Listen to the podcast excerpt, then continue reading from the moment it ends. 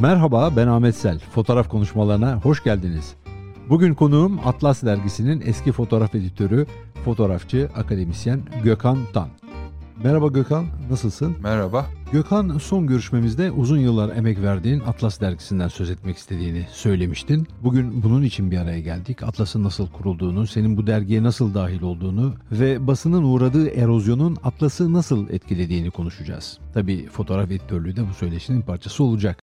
Atlas dergisine uzun yıllar katkıda bulunmaya çalışan insanlardan biriyim ve konuda da kendimi kötü hissediyorum. Niye kötü hissediyorum? Çünkü pek çok yayın gibi Atlas dergisinde yavaş yavaş niteliğini yitirdiğini ve Türkiye'de çok büyük bir boşluğu doldurduğuna inandığım bu tür yayıncılığın sona ermeye yüz tuttuğunu görüyorum. O yüzden bir kayıt olsun istedim. Neler yaşanıyor, neler yapılıyor. Aslında şuna da belki bir açıklık getirmek lazım. Ben Atlas dergisini temsil ediyor muyum?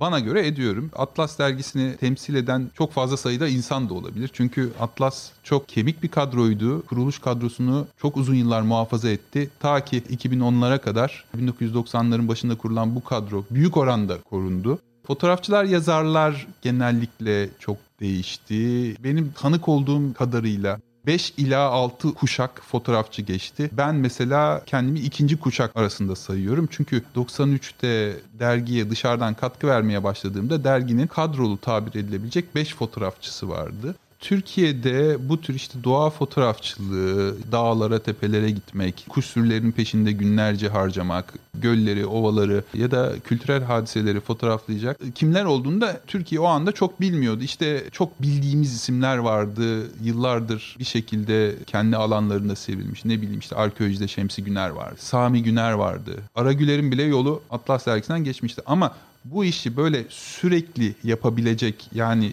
ayın 20 günü arazide olacak ve dergiye sürekli konu sağlayabilecek insanların kimler olabileceği biraz Atlas tecrübesiyle yavaş yavaş ortaya çıkmaya başladı. Nitekim o kuruluş kadrosu da aşağı yukarı 1-2 sene hiç bozulmadan devam etti. Daha sonra kırılmalar başladı. O ilk fotoğrafçı grubunda da bir tek genç fotoğrafçı olarak Kemal Nuraydın vardı. Oradaki insanların yaş ortalamasının 40 olduğunu varsayarsak ben 21 yaşındayım. Kemal 22 yaşında. Kemal bir şekilde doğa kuş fotoğrafçılığından Atlas içine sızmayı başarmıştı öyle söyleyeyim ve benim gibi genç fotoğrafçılara da çok elini uzatmıştı ve yavaş yavaş biz Atlas'ta işlerimizde yer almaya başladık. Mesleğe Ankara'da başladın. Orta Doğu Teknik Üniversitesi'nde öğrencisin o sıralar. Peki Atlas dergisine nasıl girdin? O zaman ODTÜ'de dalıyorduk, çıkıyorduk. Türkiye'de ilk sayılabilecek sualtı fotoğraflarını çekiyorduk. Bunların yarışmalarını düzenliyorduk. Bu vesileyle benim yolum Atlas dergisine düştü. Ve Atlas dergisinin de Ankara'da ayrıca bir e, yapılanması yok ama Hürriyet dergi grubunun o zaman tüm dergilerinin bir temsilciliği var. Ben o temsilcilik vasıtasıyla Atlas dergisine ve aslında gruptaki başka dergilere de mesela Tempo, haber dergisi Tempo'ya da iş yapmaya başladım. Fotoğraf çekmeye başladım, yazı yazmaya başladım ve yıllardır aslında aklımda olan bir şeydi gazetecilik ve o sayede mesleğe adım atmış oldum. Şöyle bir merakım da vardı. Gittiğim şehirlerde muhakkak hürriyet bürolarına uğrardım. Mesela İzmir büroda, Alsancak'taki Hürriyet İzmir bürosunda aylar geçirdim. Yani bayağı orada artık bana bir oda verdiler. Yukarıda yatıp kalkıyordum ve oradan haber kovalıyordum. Tabii Atlas ve haber kelimeleri de aslında çok bir araya gelmesi kolay kelimeler değil. Çünkü Atlas daha güvenli güvenli bir liman, daha sakin, daha işte doğa işleriyle, kültür işleriyle ilgilenen bir şey. Fakat ben gazetecilerin olduğu bir ortamda yaşadığım için habere de yakınlaşmaya başladım. Atlas dergisi Türkiye'de çok özgün bir tecrübe olarak başladı kendi alanında. Sen şöyle geriye dönüp baktığında başlangıç dönemini nasıl görüyorsun? Atlas dergisi başlı başına bir macera. Türkiye'de ilk defa bu alanda, o alan nedir? Ee, çıkış noktası dediğimiz gibi işte doğa, doğa sporları ağırlıklı ama özgün Türkiye'li fotoğrafçıların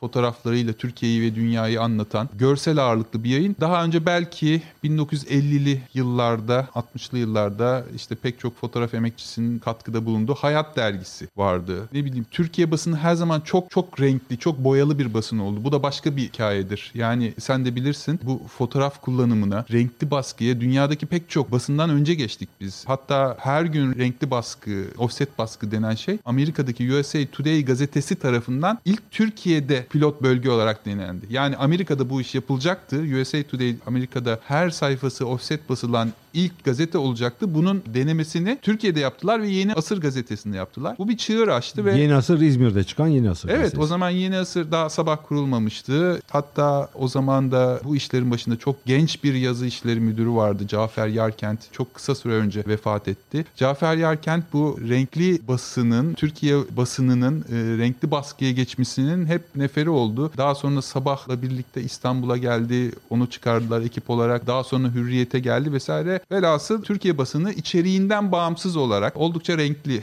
bir yer oldu hep. Böyle bir süreç. Atlas dergisi de işte böyle bir ortamda kuruldu ve kuruluş hikayesi de tamamen tesadüf. 90'ların ilk yarısı Türkiye'de basının çok agresif olduğu, çok fazla büyüdüğü ve çok da iyi para kazandığı bir dönem. Ve reklam gelirleri çok yüksek ve patronlar da bir şekilde tabii ürünleri çoğaltmak istiyorlar. Atlas dergisini yapan ekip aslında Atlas dergisini yapmak üzere toplanmıyor. Bambaşka bir dergi kurmak üzere. Benim tanık olduğum bir süreç değil ama e, yakinen dinlediğim bir süreç. E, bir televizyon dergisi yapmak üzere grup içinde şey yapıyorlar ve Birdenbire Mehmet Yaşin'in liderliğinde böyle bir fikri ortaya çıkıyor. Ben Atlas dergisinin kuruluşunu televizyonda gördüm. Çünkü ilk defa bir dergi ilk baskısıyla 100 bin satışı geçmişti. Ve o baskı yenilendi. Ve bunun üzerine gerçekten büyük bir keşif yapıldığı fark edildi. Derginin logosunda ilk yıllarda turizm dergisi yazardı ve gerçekten aslında bunun turizmle sınırlı olmadığı ve yapılan şeyin bir keşif olduğu daha sonraki yıllarda logosuna da yansıdı. Keşif ve macera dergisi oldu. Peki Atlas dergisinde fotoğraf editörlüğü var mıydı?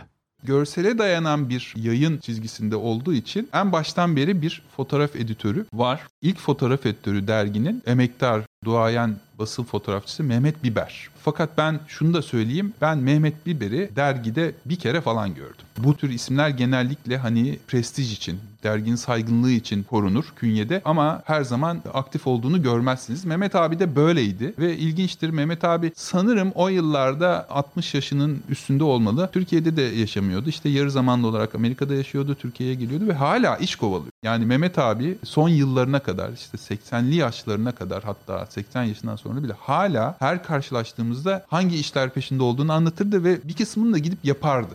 Mehmet Biber'in de şöyle bir özelliği var biliyorsunuz. National Geographic dergisine kapak çeken ilk Türk fotoğrafçı ve iki kere kapak oldu 60'lı yıllarda. Arnavutluğa giren ilk gazeteciydi. Mehmet Biber'den sonra bir fotoğraf editörü daha oldu. Onun ismi de Mehmet, Mehmet Gülbiz. Mehmet derginin ilk okullu fotoğraf editörüydü. Onu da talihsiz bir kazada kaybettik ama ben fotoğraf editörü olarak ilk Gülbiz'i hatırlarım ve gerçekten çok da şey öğrendim. Mehmet sanırım her fotoğraf editörü gibi onu da masaya oturtması biraz zordu. Çünkü Mehmet de aktif bir fotoğrafçıydı. Ve sanırım 90'ların sonuna kadar ilişkisi devam etti Atlas'la. Ve Atlas'tan ayrıldığında Mehmet gerçekten çok büyük bir fotoğrafçıydı. Mehmet'ten sonra başka bir arkadaşımız Erdem Yavaşça. O da Mimar Sinan mezunu fotoğraf mezunu. Fotoğraf editörlüğünü yaptı ama Erdem'i de dergide çok gören olmuyordu. İşte haftada, ayda bir hafta fotoğrafları seçip e, bir şekilde o da çekime gitmeyi tercih ediyordu. Dördüncü fotoğraf editörü ben oldum ve tam az önce söylediğim gibi derginin kendi yetiştirdiği bir fotoğraf editörü oldum. 2000 yılında National Geographic dergisinin kuruluşu için dergiden ayrıldım. Orada sayıca kısıtlı bir ekiple National Geographic dergisini kurduk ve ben loyalty ödenen yani copyright olan dergiyi yapmaktan çok sıkıldım 2 yılda. İsmi güzel dursa bile Atlas dergisinde o sırada beni geri çağırdı ve 2002'nin Mart ayında Atlas'a geri döndüm ve dördüncü fotoğraf editörü oldum. Benden sonra gene dergide uzun yıllar emek veren iki arkadaş daha fotoğraf editörü oldu. Ben üniversiteye geçtikten sonra. Onlardan bir tanesi de derginin 3 sene yayın yönetmenliğini üstlendi ki aslında Nation Geographic ve benzeri dergilerden de gördüğümüz bir uygulamanın tezahürüydü. Fotoğrafçıdan yayın yönetmeni oldu. Bu derginin kimliği için önemli bir şey. Benden sonra Sinan Çakmak. O da okullu bir fotoğrafçıdır. Okullu derken tabii herkes okullu da fotoğrafın okulunu okumuş fotoğrafçılar, editörlerdendir. Ondan sonra da Kerem Yücel. Kerem Yücel'i de Amerika'daki başarılı işlerinden takip ediyoruz bugünlerde. Sinan da Estonya'ya yerleşti. Editörler eskiden fotoğrafçılık yapmış, bir şekilde fotoğrafı bırakmış kişilerden oluşuyor. Hakikaten bir fotoğraf editörlüğü formasyonuyla gelip oturan insanlar değil. Valla onu da şöyle cevaplayayım. Böyle bir basında fotoğraf editörü geleneği de yok. Yani nasıl Atlas dergisinde hani ilk raddede çalışacak insanlar kimlerdir sorusunu cevaplamak çok kolay değilse genel olarak Türkiye basında da kim fotoğraf editörlüğü yapar sorusunda çok cevabı yok. Dediğim gibi yani işte ilk yıllardan örnek verdiğim gibi fotoğraf editörü diye anılan adam filmleri bile yıkamak durumda kalan adam olabiliyordu. Dolayısıyla bir yerde dergi kendi fotoğrafçılarını yetiştirdiği gibi kendi fotoğraf editörlerini de yetiştirmek durumunda kaldı. İnsanlar da dergiyi üreten, yapan insanlar da bu işin aslında ne olduğunu bilmiyordu. Hep beraber öğrendik. Yani bunun içinde fotoğraf editörlüğü var, konu editörlüğü var. Bir konuyu bir prodüksiyon gibi çatmak, bir araya getirmek ve son haline kadar kovalamak var. Ve yaparken öğrendik. Yani dediğim gibi işte Özcan Yüksek, Kemal Tayfur, Hüseyin Keçe vesaire e, bu insanlar gelişmeye çok açık insanlardı ve gerçekten Türkiye basınında olmayan bir geleneği el yordamıyla kendi ellerimizde yaratmaya çalıştık. Bir de şu var genellikle bizde yeteri kadar gelişmemiş bir mevzu fotoğraf içerisinde fotoğraflarla bir anlatı oluşturmak, bir hikaye oluşturmak. Bu Atlas dergisinde görsel basına göre daha fazla yapılan bir yerdi. Bugün hala var mı bu anlatı geleneği devam ediyor mu sence? Türkiye basını görsele çok fazla dayanan, görselle bir şeyi anlatmaya çalışan bir yapıya sahip olmasına rağmen bir mevzunun fotoğraflarla anlatılmasının sistematik e, hale geldiği bir e, yapıya hiçbir zaman kavuşmadı.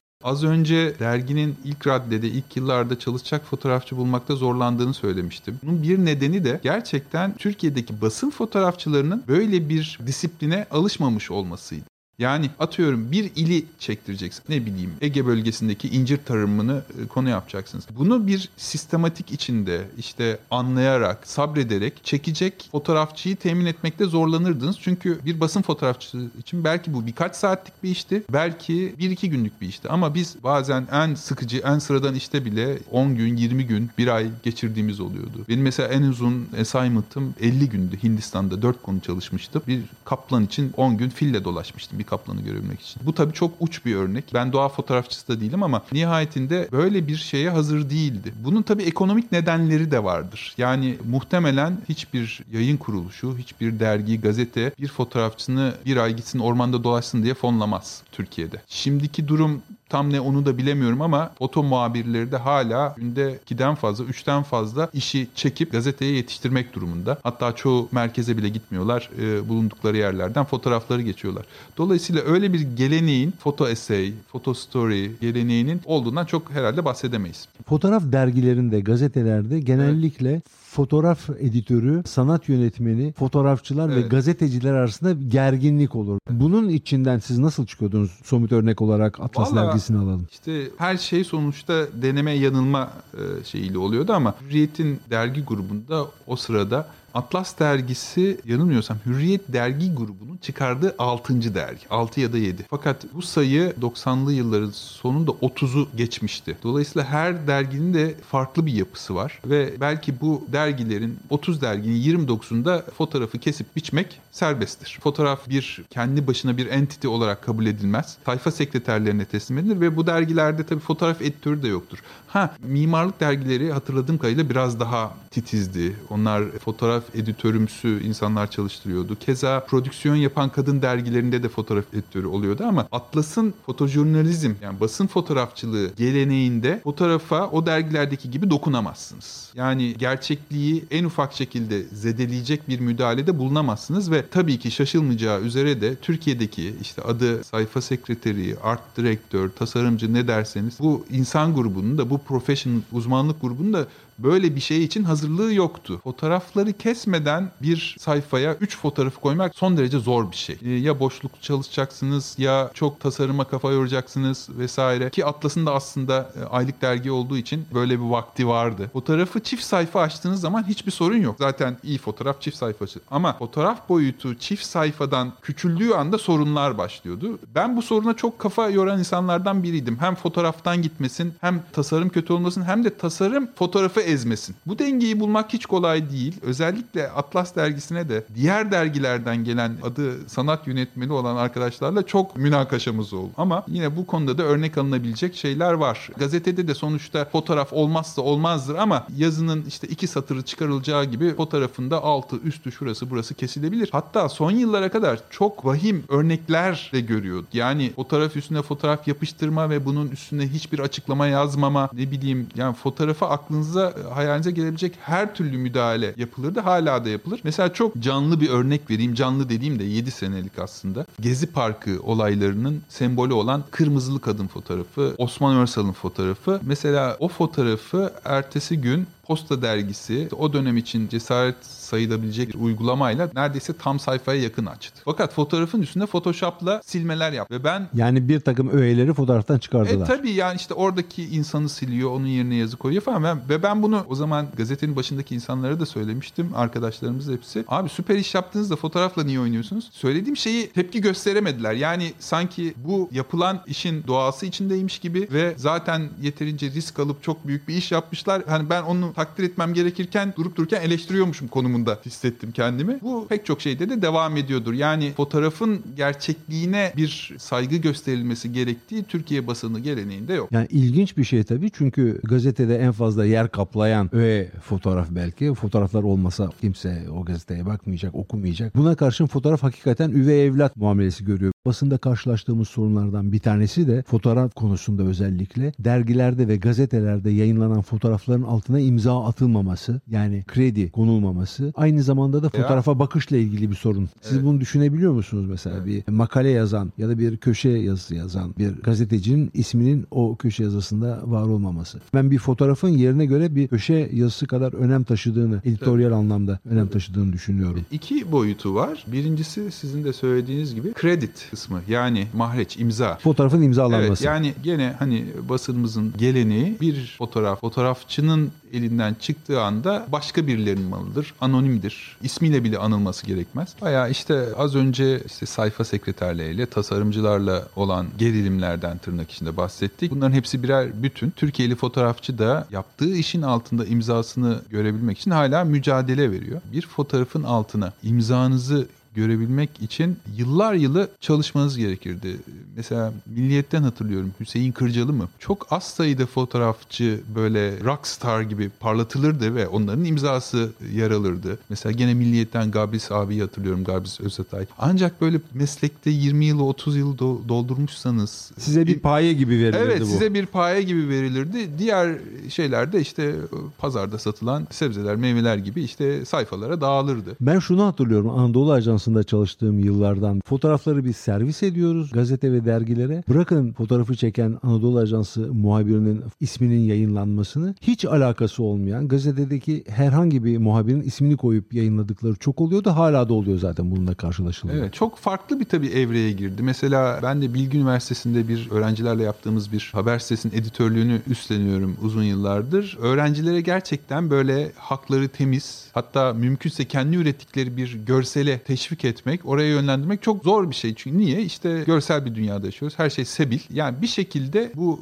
anlayış devam ediyor. Ama tabii basın, eğer basınsanız yani medyasanız bu sizin aslında borcunuz. Yani namus borcunuz. Yani yapılan işe yapan adamın ismini koymak ilk şey. Referans vermek hem akademinin hem basının en önemli kuralı. Gökhan uzun yıllar sonra Atlas Dergisi seni geri çağırdı. Yine fotoğraf editörü olarak. Basında olduğu gibi dergide de işler iyi gitmedi. Dergi kadrosu küçüldü, küçüldü, küçüldü ve Atlas dergisi 10 yıl sonra beni tekrar çağırdı. Dedi ki fotoğraf editörlüğü yapar mısın? Ve ben de 3 yıl boyunca 2017'den 2019'a kadar tekrar fotoğraf editörlüğü yapmaya çabaladım. Şunu muhakkak söylemem lazım. Ben Atlas dergisinin son fotoğraf editörü oldum. Yani şu anda fotoğrafları kim nasıl seçiyor onu bilmiyorum. Dahası dergide yayınlanacak fotoğraf hangi imkanlarla nasıl geliyor bunun da hiç kolay olduğunu zannetmiyorum. İnanılmaz bir erozyon yaşandı. Yani Türkiye basınında yaşanan erozyon belki daha büyük oranda Atlas dergisinde yaşandı. Çünkü maliyetli bir dergi. Yani iyi bir şey ortaya koymanız için biraz bir şeyler harcamanız, yatırım yapmanız gerekiyor. Bu yatırım neredeyse durmuş